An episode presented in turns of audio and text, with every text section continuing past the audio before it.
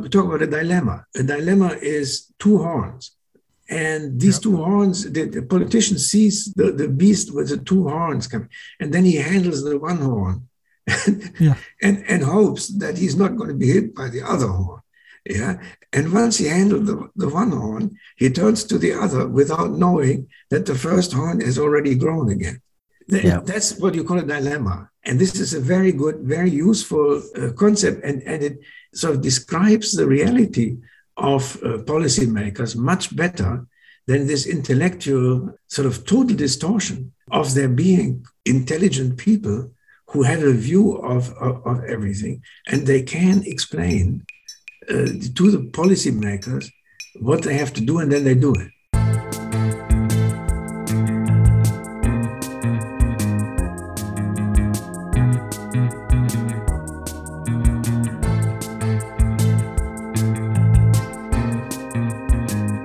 Hello, everyone. Welcome back to Aufhebunga Bunga, the global politics podcast at the end of the end of history. My name is Alex Hochuli. It's Wednesday, the 29th of September. I'm joined, as usual, by Philip Cunliffe. Hello, Philip. Hi. And Alexander. by George and by George Hoare. Hi, George. Hey, looking forward to this. Yeah, me too, because we will very shortly have on the line Wolfgang Streeck, who, if you don't know, he's a leading German public intellectual, sociologist, and emeritus director of the Max Planck Institute for the Study of Societies in Cologne. And this is a special episode, I guess an out of series episode, because we are looking at what's just happened in the German elections last weekend.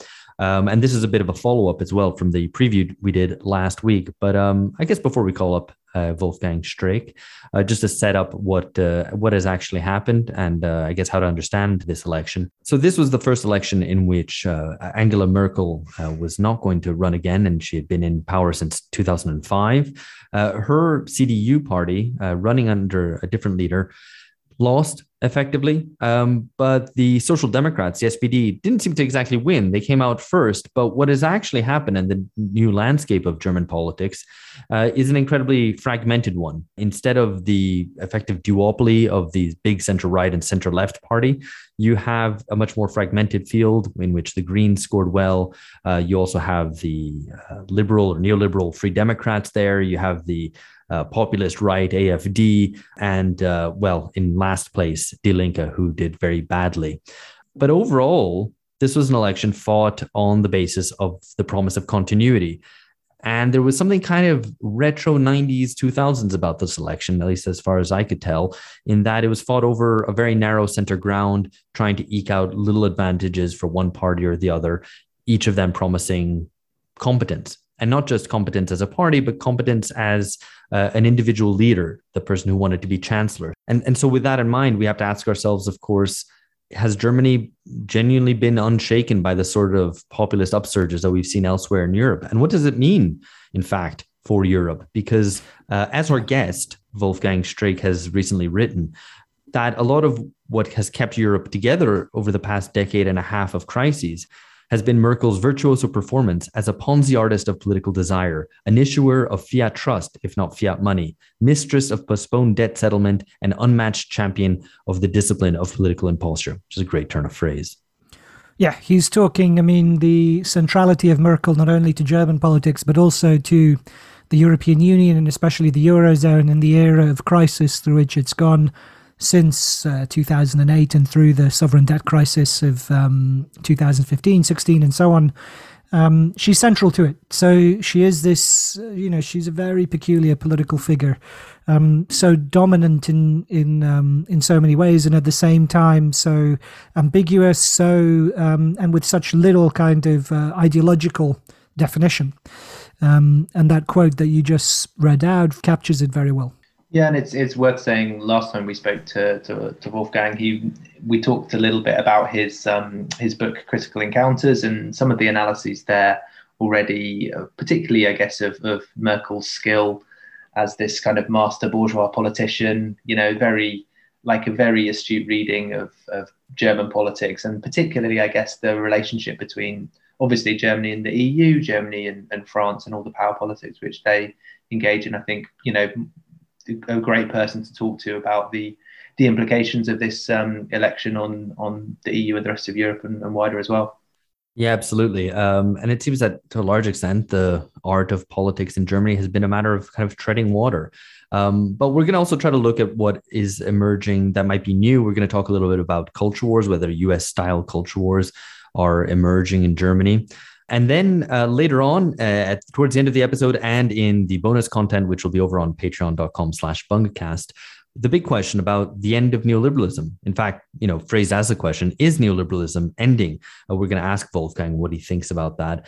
And even beyond that, whether capitalism itself has any more road to run. Um, I'm just going to read out another great quote from Wolfgang Streeck, which is from a recent piece of his in the sidecar blog of the New Left Review.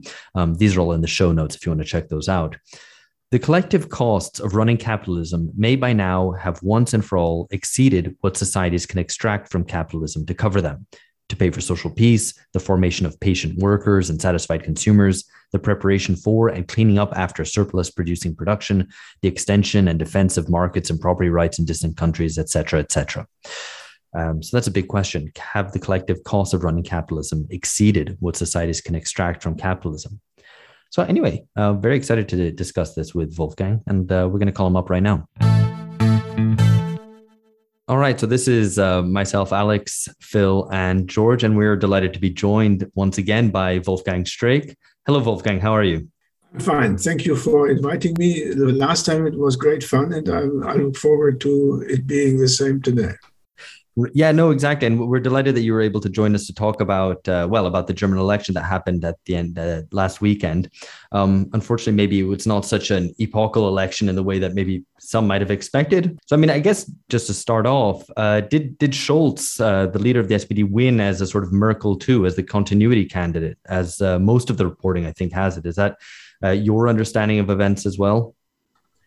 Yeah, if, if we talk about the surface of, of all this and and um, um, I think in today's politics, you have to uh, clearly distinguish between what the uh, media and the um, uh, public relations agencies are performing uh, on the surface of the political system and what is underlying all of this. Uh, in, in, the, in the German case, or in the case of, of this election, um, three months ago, everybody thought that the SPD putting up um, a, a, candidate for chancellor was an act of despair and uh, and, and, and lunacy. Uh, it's completely impossible that that they could possibly win, and the assumption was that somehow the Christian Democrats, uh, whatever they did, uh, on the strength of uh, of, of Merkel, uh, would win with whoever candidate they would put up. So um, then the strange things, strange things happened. Uh, as I said, on the on the on the surface, um, the, the, the Christian Democrats put up a sort of dismally bad uh, candidate. The, the, the Greens put up um, a woman of 42 years uh, of age who has never been in any government position and who, who nobody outside the party actually knew. Um, and then, of course, there was there was this guy Scholz, who uh, who was nominated by the left wing um, uh, party presidents, although he is uh, was was generally seen as the most right wing um, uh, social democratic politician mm. if not on earth, then then really in uh, in, in, in Germany. Uh, now, then you can co- tell a complex story how uh, this thing evolved to a point uh, where suddenly Scholz came out uh, ahead of the Christian Democratic uh, candidate, and the Greens, who had initially when when everybody was was uh, keen to get to know this uh, candidate, uh, was around 30% in the polls, and then ended up with 17 or whatever they ended up with. Uh, within a matter of three of, of, of three uh, months, and and and this should should show us how volatile uh, uh, politics has become, mm. and how little it says about the underlying political forces Um, let, let me maybe maybe point to two things more on the margin uh, that, that, might have been decisive in, in a number of ways. First of all, the AFD, the uh, the right wing uh, party, uh, keep, uh, kept its position around uh, 10 percent. Uh, even though the refugee crisis was is now five years back, and this was the birth birth right. of this party these 10%, uh, you could say six to eight of them might have voted for the Christian Democrats uh, if, if that party hadn't existed and the Christian Democrats hadn't uh, had the kind of policy that they had. Um, so they now became the strongest party in, in East Germany, which was something that was uh, slowly developing over the last years. Um, the, the, the, the Linkspartei, the left party, was almost halved from 9.2 to uh, 4.9. Mm. And, and, and it was really the disaster of this party that uh, shapes the, the outcome uh, of, this, of this election. Uh, many of the uh, left party voters went uh, over to the Social Democratic Party, th- thereby possibly causing the, the Social Democrats to have more votes than the Christian Democrats. Uh, who, lost, as I said, to the, to the AfD. And, and uh, uh, moreover, moreover, much worse, the, the, the, the left party lost its strongholds in East Germany almost everywhere. And the new regional East German party now is clearly the AfD and the, and the left party no longer. Yeah. Um, so so then let me let me say one final thing just to uh, just to tell you how how dismal the situation of this party is. Um, if, if you look at uh, young people, uh, first time voters, among them, the two parties that scored highest uh, in the 20, uh, 20%, 22, 23%, are the Liberal Free Democrats uh, and the Greens. And the two parties that scored lowest among this group uh, are the AfD uh, at 8% and the uh, Linkspartei at 9%. Uh, if, if you look at the voter profile of the Linkspartei, you, you see something bizarre, which is, which is that with people without uh, uh, more than a, a basic school education, they drew 2% of the vote uh, with uh, sort of intermediate degrees uh, between 3 and 4%, and with people with university degrees, 6%. And, and that is supposed to be the party uh, of the losers in the uh, German uh, capitalist modernization process. So, so absolutely. That, and, and now I'll stop in a second, but, but I, I just want to say that, that the disappearance of this party sort of uh, was the crucial, the pivotal event uh, to simplify the politics of this new uh, parliament. Because with the uh, Linkspartei basically disappearing, uh, there was no possibility anymore for the Social Democrats and the Greens to form a government together with the Linkspartei, which neither the yeah. Greens would have wanted nor, nor Scholz. But inside these parties, there might have been pressure to, to, to, to set up a link, a, left uh, government.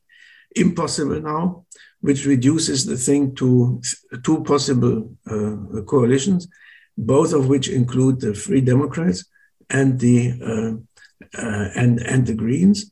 And the question is whether the party of the Chancellor will be the Christian Democrats or the Social Democrats. That's the game that is now being played out. Yeah, I mean, this fragmentation uh, is is is pretty remarkable, but also the fact of how personalized the election seemed to be as well. You know, appeals based on the personal qualities of the leader, and it seemed to be that something that uh, Scholz was even aware of. I think he said before the election that only minor changes, only minor changes in voter behavior can create completely new constellations. Um, yeah. So it, it seemed to be, you know, an awareness at least that uh, that they wouldn't need to make necessarily a, a, very broad appeal or win over new voters. That only minor shifts were possible. And in all this, it sort of reminded me a little bit of, of Britain in the 2000s in the way that it was so based on personal appeals and, and appeals based on uh, well on, on competence basically. Um, yeah yeah that, that's a general thing. Uh, think of the of the book by chris uh, bickerton and and Invernizzi uh, on on techno techno populism. And and and that's that's a the trend that you observe in in a number of countries exactly what you just what you just described. Uh, now, now, one has to say that uh, neither the christian democrats nor the social democrats ever aspired to win something anywhere close to a majority. Uh, so the best for the, for the Social Democrats would have been 25% uh, after they scored at 18 or 17 three months ago. Uh, the, the, the, for the Christian Democrats, it was different. They, they had hoped to, to, to end up at around 30. But again, nothing near, nothing anywhere near mm uh, to a sort of overwhelming uh, personal uh, uh victory for the for the uh, candidate. Yeah, fragmentation is a word for this, but then you also see that that the left uh, on the left side, the capacity to fragment, so to speak, has almost completely disappeared, and and mm. the, the hmm. Linkspartei is in the worst crisis it ever was in, and it might basically break apart as a result of this and then become a political non-entity. In, in that sense, it is very important to understand that if Scholz becomes chancellor, this is not a move uh, of the political system of Germany to the left. Uh, he will have to govern uh, with the Greens, who increasingly turn out to be uh, sort of the what I once called the vegetarian division of the conservatives. yeah, very good. and, and uh, and uh, not only with them, but also with the Free Democrats, who who have already claimed uh, the uh, uh, office of uh, the finance minister. And if you look at Scholz, I mean, Scholz was the finance minister, or still is. and, and in Germany, we have a five-year budgetary planning. If, if you look at the five-year planning of the uh, of the um, uh, federal budget, uh, then the, the, Free Democrats, the Christian Democrats, the so everybody could could could could sign this. Yeah, it's it's like mm. it, it, follows the the the, the debt brake, which is in the German constitution, and the Chancellor Scholz will certainly hold any finance minister that he'll have in the cabinet uh, to stick to uh, the uh, uh five-year planning that he had uh, uh, had responsibility for. Yeah. yeah. Um, the, just to just to give you an, an, an, a sense of, of the order of magnitude, in the three years, um, in the last three years, uh, no, no, in the three years beginning two years ago and including the planning for the next year, Germany has taken up uh, additional debt uh, to the tune of, uh, I, I, think, 40% of the whole debt of the European Union. Uh, the, the 75 billion uh, recovery plan that, that they passed last year. It's an enormous sum and and under the budget budgetary planning, uh, the uh, expenditures of the federal government will have to be cut by 40% within the next two years, which is completely, utterly impossible, uh, given, for example, the need to uh, repair the damages of, uh, of uh, climate change and, and so many other things. And, yeah. And so, so I just just want to tell you, uh, uh, the, these constraints exist for any government that might uh, come in, regardless whether Laschet or Scholz is the uh, uh, chancellor. So I, I, want to come on to the wider impact of these fiscal constraints um, just in a bit, but actually, just briefly, I did want to ask you a little bit further about uh, about the problems of Die Linke because this fragmentation even within it, or as you said, it, that it might split in two. Is that along the lines of basically a, a division between the sort of uh, vision of it being a party of movements of, of the act party of activists and then the party uh, representing the old working class especially in the east i mean is that more or less the division that you were referring to yeah it's hard it's really very hard to say um, Sahra Wagenknecht, who, who may be known more or less uh, uh, mm-hmm. also outside uh, outside Germany, uh, he tried. She tried to get the party uh, to become the voice of those who are uh, the losers in the um, uh, capitalist modernization process that, that is, has been going on in Germany for some time now. Uh, not just old people, but but also basically also in the East. But but that but she was sort of pushed into the corner, and and the bill that the party has to pay is that uh, its older voters in the East uh, also the younger ones sort of uh, moved uh, away from the party and very often landed in the corner of the AfD. Mm. Yeah, uh, sort of protest against uh, uh, capitalist rationalization of all sorts, or modernization. You can, you can also say cultural modernization, yeah. where, where, people feel left out and, and, and, and where they have the feeling that they're being despised by the, by the elite. Especially Angela Merkel was a person who was sort of seen like that in, in, in, in East uh, uh, Germany. Uh, she, she coming from, from East Germany uh, her, herself, and then having moved over to the, to the other side, so to speak uh, no, this this is uh, serious, and and uh, I think they will not be able to recover what what used to be the original base. Then they will be dependent uh, on the university population in basically in West Germany, and there I would say the Greens are far far ahead of them. Mm-hmm. because the Greens match a sort of a worldview that is different from a worldview that reminds you of a socialist uh, idea of a society. They are individualistic, they are sort of morally moved, they are against uh, strict uh, organizations. Um, the, the, the, all this sort of libertarian uh, culture that, that is characteristic of this, of this. This is why I think among first year voters, uh, the the the uh, Linkspartei doesn't cut any uh, anything. Yeah, the, the very very few people uh, uh, uh, vote for them, and at the and for them for the for the young, the Linkspartei and the and the AfD do not look completely different. They they mm. have a, they, they try to have a sort of obligatory worldview.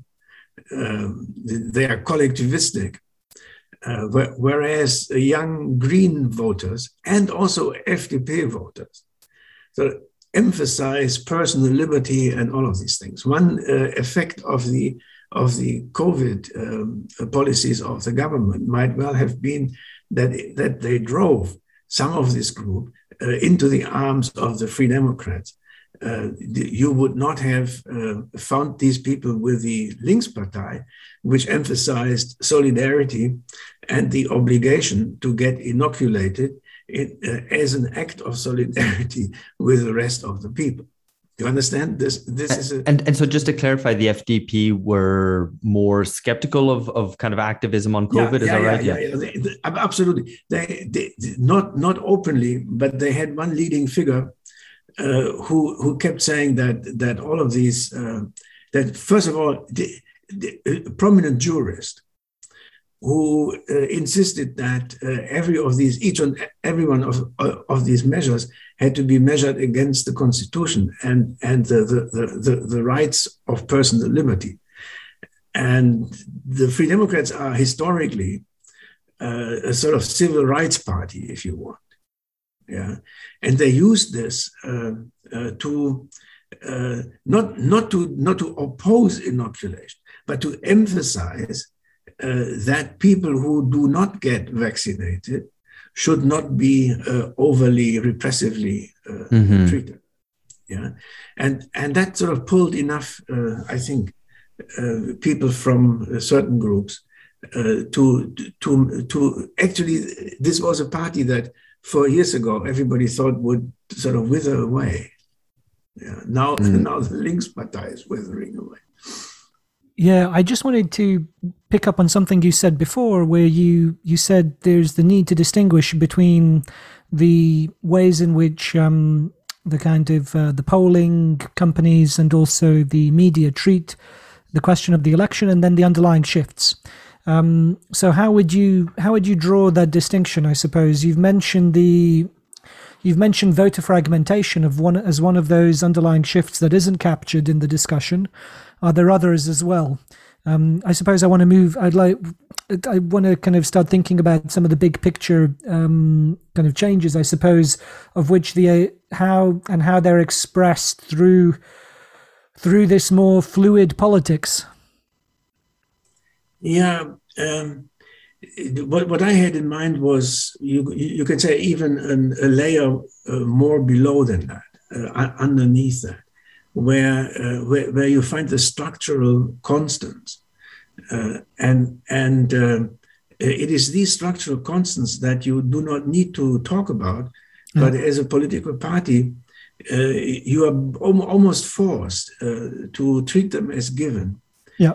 Because if you do not uh, do so, then you sort of end up in the corner of the lunatics, so to speak. And and and I, I want to maybe mention two or three of them. Uh, one is the fact that um, uh, Germany, and this is something that you need to understand if you want to understand German politics, the fact that Germany is the the wealth pole yeah. uh, of the European Monetary Union. Yeah, and and there is an underlying uh, an underlying uh, yeah how do you say self evident fact that German uh, politics has to be uh, directed, on German policy has to be directed uh, at uh, keeping uh, monetary union uh, intact. Yeah. yeah? That, that comes with a bias in the direction of the strength of the German economy, which is um, so the manuf- manufacturing sector export oriented, which needs a stable currency and a favorable exchange rate. As long as you have monetary union with countries like Italy, uh, Spain, or whoever, uh, you will have a, very low external exchange rate. Yeah. If, if, if we had to have our national uh, national currency that uh, compared to the euro would maybe be 20 or 25 percent uh, uh, up valued upwards yeah yeah so so then um, anything that comes up in terms of of Brussels, European solidarity, and so on, especially also where trade unions are in your organization, like in the left, uh, in, in, the left party to some extent still. Uh, you have to observe the political imperatives uh, of what you can say the, the, the, ruling social bloc in Germany, which includes industry and, and export oriented trade unions. Yeah, that's yeah. that's one thing. Then another thing that uh, you, Philip, might be uh, particularly interested in is is the uh, uh, foreign policy uh, the security policy situation of, of, uh, of Germany, uh, located between three nuclear powers Britain, France, and, and Russia, with a fourth nuclear power, the United States. Uh, having uh, 40,000 troops on German soil and an unknown number of nuclear warheads, uh, with an unknown number of carrying systems. Yeah. yeah? Uh, so, so then you have a situation uh, where Germany can have no nuclear arms at all uh, under the Nuclear Non-Proliferation Treaty that Germany had to sign in the early 1960s as a condition of regaining some of its national sovereignty. So um, when um, uh, when the United States put pressure on Russia the Russians have no other uh, recourse than to improve, to, to modernize their nuclear, their nuclear arms. Which sort of scares the shit out of the Germans, who, who, who therefore who cannot rely on the French to, to counter this, because yeah. the French nuclear arms are only for French purposes, which, yeah. which the French keep keep repeating. So they depend on the Americans. So then, one thing that Scholz did during the campaign, uh, uh, when he tried to scare off uh, the, um, the, the, the, the Linkspartei, was that he told them that he could um, uh, include them in a government only if they uh, uh, declared their uh, allegiance uh, to NATO. Yeah. and of, course, this is something that the left Linkspartei cannot do. Uh, be, because of its of its membership. I think the the, the leading apart the leaders apart from from Sahra Wagenknecht would have been willing to uh, confess to almost anything in, in, in, in order to, to, to be yeah. included. But Sarah couldn't do this, and, yeah. and, and, her people. So how do you see, um, given the structural constraint, like you say, of um, German domination of the Eurozone um, and Germany's dependence on the Eurozone for its economic success, how do you see that connecting with the fragmentation of the political system? Do you think that fragmentation and the coalition building that's going to follow, is it going to make it more difficult for Germany to steer the Eurozone over the next few years? I don't think so. No? Uh, I, I know this is a speculation that, that many people engage in, and it is an attractive speculation. But all of these parties that are now going to form uh, the, the government will be acutely aware uh, that they have to do, in the words of Mario Draghi, whatever it takes in order to keep the eurozone alive. Yeah. Now, now what that now now there will be a difference in style and and the difference in style is what is what this fragmentation is all about. Uh, a, a, Scholz government will sort of go go to Brussels and celebrate themselves for their solidaristic attitudes about Europe, and, mm-hmm. and they and the, whereas um, um, Laschet government will do uh, basically the same because Laschet is from Aachen. If you know Germany, Aachen is sort of the westernmost uh, big big city uh, very francophile uh, and, and, and so on. Uh, so, but uh, both of them, apart from what they do on the surface, will negotiate very hard. The mm-hmm. same way they used to, the, the, Merkel used to do without, without most people noticing, yeah. to bring down the price of maintaining uh, uh, the uh, monetary union to, to the lowest possible level. Yeah yeah you you you, you can say they will do whatever it takes yeah. but they are certainly keen not to do more than yeah. it takes yeah yeah and and if i if i may add this the in a sort of quasi imperial relationship as we're observing here uh, it is um, uh, the, the, important point uh, for uh, eurozone cohesion uh, is not so much to uh, to heal the economic problems of countries like Italy or, or Spain. The important point is to give enough incentives to the political classes, to the political elites of these countries to hang on to, to Brussels. And this is different. Yeah. The, these are two different things. Yeah. yeah. Uh, and and uh, for uh, Germany, the 20 years of stagnation of, of the Italian economy with an enormous decline on all sorts of fronts is not uh, so important as was uh, Salvini rising, perhaps rising to power on a program of leaving the Eurozone. Then all the alarm bells went on. Yeah. And all sorts of things were sort of discussed. What the hell can we do so, so that this guy doesn't doesn't come to power? And and the same thing uh, is true with respect to France. Yeah. So on on that, actually, I would be interested to hear about. Um, uh, I suppose more about the German-French connection, but in particular, um, you mentioned the geo kind of Germany's geopolitical status. I was wondering how you see that playing out in light of France's humiliation with the um, the so-called AUKUS pact. So Britain has um, is selling its nuclear submarines to Australia as part of this pact um, in Asia, and it squeezed France out of a submarine deal. Yeah. And Macron, in response to that, has made this big push for strategic autonomy. How do you think that's going to play out with whatever shape the new German government takes? How's it going to play out in Germany? Yeah, there's nothing new about this. The, the Yeah. important thing is that, um, uh, from a German perspective, I think for 20, 30 years, the game was always the same, namely uh, to, to, to remain on good terms uh, with both France and the United States, and thereby play all sorts of sometimes extre- extremely uh, devious schemes uh, to, to fool, especially the, the French, uh, about the extent to which the Germans uh, are, are willing to, to play on their side. Yeah. Uh, in, if Germany wants to be the hegemonic power of the Euro of, of, the European Union, then it cannot do this on its own. It has to do this behind the French as a sort of cover for, for them.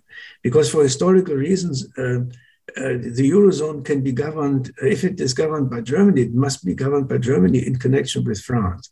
So they need to buy in the French um, uh, as a, uh, the, in Germany, it's called the, the, the French the French German tandem. Yeah, where where the, the, French sit in front and the Germans sort of work hard in the back, yes. and and and sometimes tell the the front rider to go left or or, or to go right. So uh, no, the the uh, th- this is not new at all, and and what will happen is that uh, see next year in April uh, Macron will have to be re-elected. Yeah. Uh, and uh, the Germans will do anything they can do uh, in order to help him uh, uh, win this this election. For, for this purpose, And what would, what would that mean, kind of concretely, then? symbolic um, symbolic acts. For for example, set up um, a joint um, military unit to fight the terrorists in Mali or or something, so that Macron can say we now have a a, a joint. Um, how, how do you say a joint uh, strategic uh, uh, orientation? Yeah. Macron speaks of the of the sovereignty of Europe, Yeah. meaning an extended sovereignty of France. Yeah.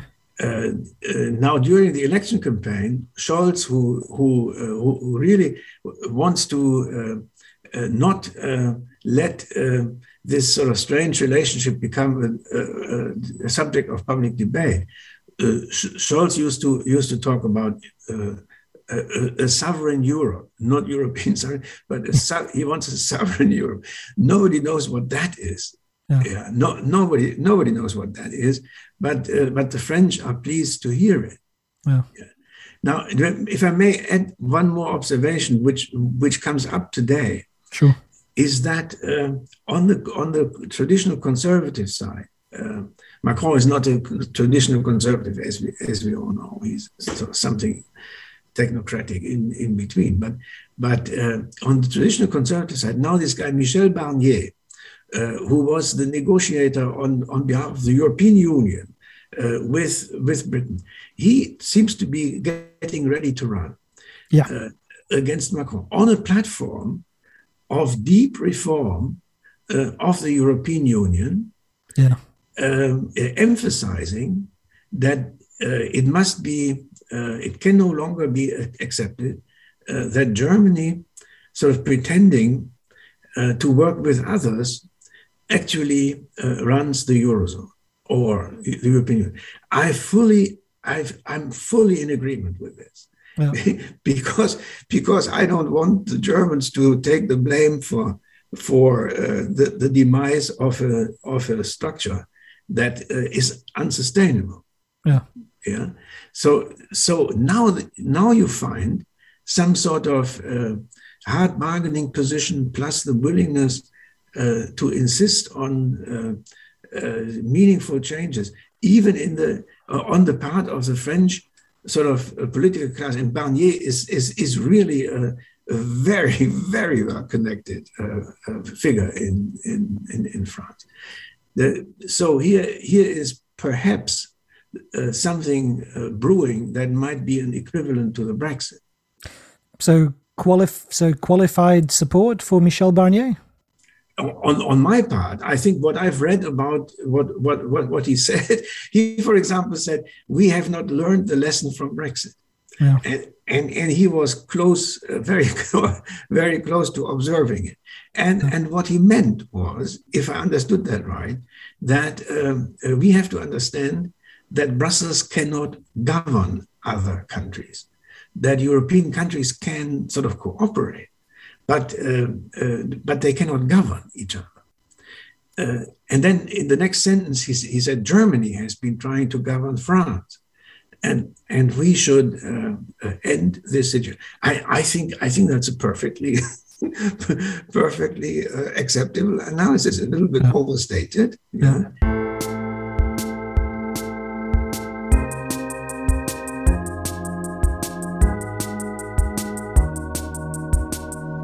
So I, I, I wanted to talk maybe a little bit more about this in a, in a second, but before that, I want to take the opportunity to double back and talk about um, maybe cultural divisions in Germany in light of the election, because uh, one thing that this election has brought up, obviously, is the seeming end of the big catch-all Volkspartei um, yeah. and a shift to voting patterns based more on, well, maybe more on milieus and on lifestyle um, these uh, the parties are oriented toward maybe the Greens being uh, vegetarian conservatives, as you've called them, or you know, any in any case, we can all imagine or conjure up images of our of the stereotypes of each party voter um, without much difficulty, even if you're not familiar with Germany. Wherever you're listening, uh, you know, listeners will be able to conjure up their own images of these little, you know, marketing boxes basically into yeah. which we're put. Yeah, yeah, um, I, is that the is that that's been the case basically? I mean, you agree with with my description there of Germany?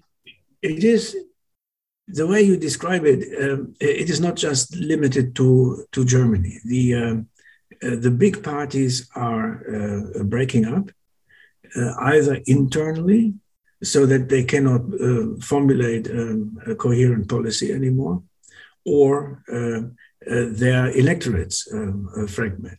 And the reason for this, if I may say that is is uh, obviously this. I, I, mean, the post-war uh, Western democratic uh, Western democracy consisted of, of, basically two center parties, one to the left and one to the right. Each of them was a coalition of different groups, uh, uh, but that coalition could be kept together by the leadership. If you look at the conservatives, then I, I would say there were three sort of strands inside uh, the uh, sort of type, typified, uh, uh ideal, typical uh, conservative uh, People's Party. The, this was, on the one hand, sort of endorsement of private capitalism. secondly, however, um, also endorsement of a sort of quasi-Catholic, patriarchal view of family life. Yeah. And thirdly, uh, anti-communism. Mm. And, and these three things sort of could be kept together for a while, and you could form a majority on, on, on this basis. But if you get, get to the 1990s, with the with the uh, uh, amazingly uh, first of all the, the disappearance of communism as a glue for for these parties. Uh, secondly, the amazingly rapid um, uh, capitalist rationalization of these societies, leading to the breakup of the patriarchal family, uh, women going into the labor market, uh, sort of totally sort of li- liberal uh, uh, social structure, and uh, capitalism accelerating its its development in such a way that you couldn't conceive of it anymore as a national uh, sort of wealth creating engine. It, it was something else in the in the uh, uh, hyper globalization world that, that, that Dani Rodrik has, has, has, has described. So then these parties began to disintegrate. And the, the moment in Germany was when Helmut Kohl lost to Gerhard Schröder, of all people, who had run this campaign listen then, and this is sort of very indicative of this. it, it is not um, important to distinguish between a social democratic and a conservative economic policy. Uh, the important difference is between good economic policy and bad economic policy. Yeah. yeah. uh, so so there, there we are in, in this world. And then comes, comes Angela Merkel, and uh, so in a very interesting way, delays the decomposition uh, of the German Christian Democratic Party. Uh, be, because and, and for some time she still remained at 40% when the when the uh, uh, the Democristiana in, in Italy had already disappeared, and and the uh, uh, Christian Democrats in in the Netherlands were dis- disappearing also. What what she did was she had no relationship uh, to any of the previous cliques and, and sections and traditions that formed the social uh, the, the, the Christian Democratic Party, obligated to no one, coming like out of the blue um, 35 years old, uh, having spent her 35 years in the Christian, in, in, in, the in the German Democratic Republic, uh, coming out and changing the style of politics from uh, ideology and ideological ambitions, like we want this kind of society uh, with decent families, uh, heterosexual sex regimes, and all of these things. She didn't give a damn about all of it. She uh, had two sort of uh, uh visions from the beginning. Put together a credible electoral base, while at the same time proving your ability to deal one by one with any arising problems that might uh, occur, uh, not uh, on the basis of principles, but on the basis of expediency, and then show to the rest of the world that you can handle everything. Yeah. Uh, so, so this, uh, uh, for example, her first government was a grand coalition. I remember very well the uh, the the electoral the the, the, campaign uh, when she almost lost to Schröder, but but uh, in the end won. And that campaign was run on a Margaret Thatcher uh, neoliberal, hardcore neoliberal uh, platform. like, for example, basically effectively ending free collective bargaining, effectively ending worker participation on, on government boards, and so on. Uh, when, when she noticed that, that this brought her in, sort of close to electoral defeat, she completely, in a matter of a few weeks, sort of uh, changed tack, yeah, 180 degrees, and, and began to social democratize, as they say, uh, her, her, party with the help mm. of the social democrats who, who didn't understand that, that the extent to which she social democratized her party sort of sucked away uh, their their uh, electoral potential. Yeah. yeah. I mean, it, it's interesting. Sorry, just to jump in, but that uh, yeah, you know, obviously, you started off by answering that the glue of anti-communism was gone, um, and the, the impact that's had on on Christian democracy. But uh, I think it was interesting that in this election, as far as I understand, that the uh, the the CDU did try some sort of red scare or red sock tactics um, yeah. uh, against Die Linke, but it, I don't. I assume it didn't really have any purchase. Did it? Yeah, I, I don't know. It's it's like uh, it, it's it's always a mystery what what people know and what they think and and all of this.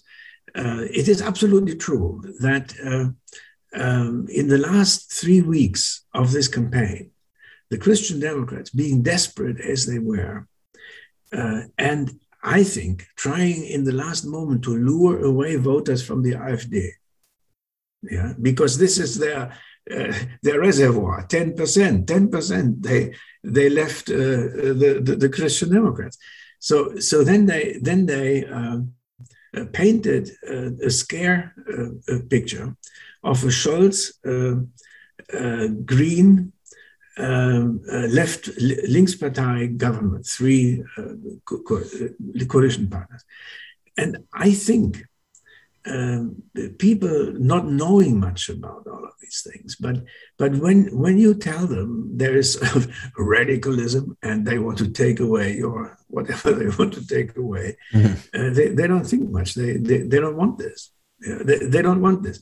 And and it is true that it seems that uh, the Christian Democrats were able to project uh, to let's say five percent of the electorate uh, that they would be uh, the uh, uh, the final defense, firm defense against this sort of government.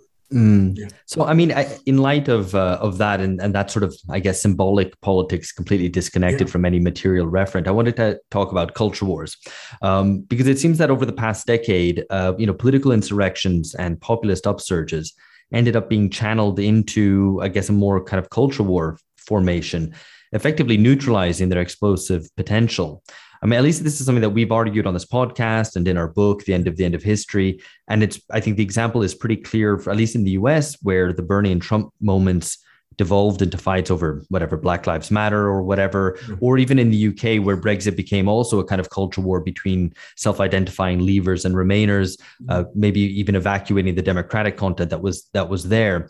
So I wonder whether something similar is happening in Germany, um, maybe skipping over that populist moment, but that there is nevertheless a a, a, turn towards sort of culture wars. I don't know on on climate or on refugees or or maybe, even maybe on COVID, something that you already mentioned.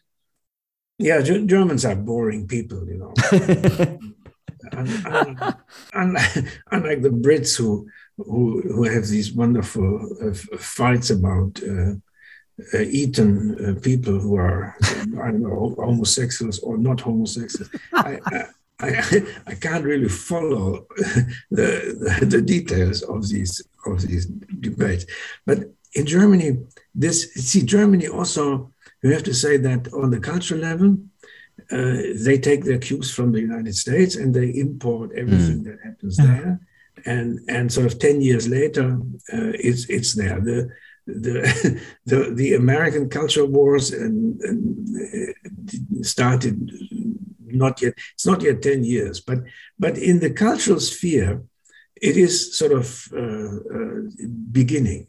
Didn't however have any impact uh, on the election campaign uh, partly because the greens stayed away uh, sort of very very carefully uh, even from the debate about gendering uh, the writing of the German language. If you know German, uh, German, you know that that there's lots of opportunities, like in the Latin um, uh, language also. There's lots of opportunities to insert sort of gender stars and and and and, and all of these things. Like uh, no, they they stayed away from it. It was not seen as uh, as as a good way of of collecting votes, but it may be coming uh, no, it, it, it may be coming, and it is coming in, in certain circles at, uh, at, at universities. Universities, for example, uh, have um, uh, now all of them have special offices in charge of uh, yeah, Gleichstellung, equal opportunity, you could say, but it's not really equal opportunity. It, it's like uh, uh, increasing the, the, the percentages of. Uh, now in Germany, first of all, you had women, but but now Germans mostly speaking English now, uh, speak about persons of color. So, so then mm. you have to find quotas so, for. So, I mean, I, just in terms of the understanding of this, and I might come off sounding yeah. a little, maybe perhaps at the risk of sounding a bit conspiratorial on the question, the way I under, would understand it is that unlike in the 90s and 2000s, uh, politics was basically kept a lid on through various, I guess, post political means. And that the strategy today from a lot of elites, not necessarily in Germany, I'm not saying that this is the case in Germany, yeah. but it definitely seems to be the case in the US and in Britain to a certain extent, that the way of, uh, of neutralizing discontent and populist upsurges is not through uh, deep through a direct depoliticization, but of channeling these questions into culture wars where they can't really have any material political effect, where it just becomes a shouting match. I, I mean, do you agree with that characterization? For for the United States and for Britain, yes. Um, but Alex, you you have to uh, uh what I said at the uh, earlier in this in the storm. Uh, Germany is the uh, sort of prosperity uh, center of the European Monetary Union. So the kind of of economic uh, disparities that you have in the United States and, and, and also in Britain just don't exist. Mm. And, and, they don't need to be fought uh, uh, by diverting the attention of people to uh, uh, the restrooms uh, for the trans people. Yeah, yeah, yeah. This, this, is not a big thing as yet. The, the, in, during the election campaign, at one point, the Social Democratic um, uh, chairman, they have two of them, and Scholz is not the chairman, he was not uh, elected. Um, they sort of organized a meeting uh, with um, a, group of very, very militant, uh, I, I, think, trans uh, people, but but I don't know what it was, or queer. They they they, they called us the, the, the queer such and such. And, and after, the, after this meeting, uh, the two leaders of the party wrote an almost like um, um, a letter to, to them ex, um, apologizing for at some point having misnamed one of these people because they didn't know that they were a man rather than a woman. And, and uh, this is sort of servile prose, unbelievable. And it came out, was in the press. And then Scholz, I think, told them to shut up and never, ever do this again during the campaign. Yeah. So you didn't hear about the queer social democrats anymore, not a single word. Mm-hmm. Uh, it will come back, I'm sure, it, especially if it turns out that under uh, Chancellor uh, uh Olaf uh, Scholz, Uh, the basic parameters of German uh, policy will remain the way they were. Yeah, and then at that point you have to process uh, uh the uh, disappointment by channeling the critical energy into other subjects than climate change, for example.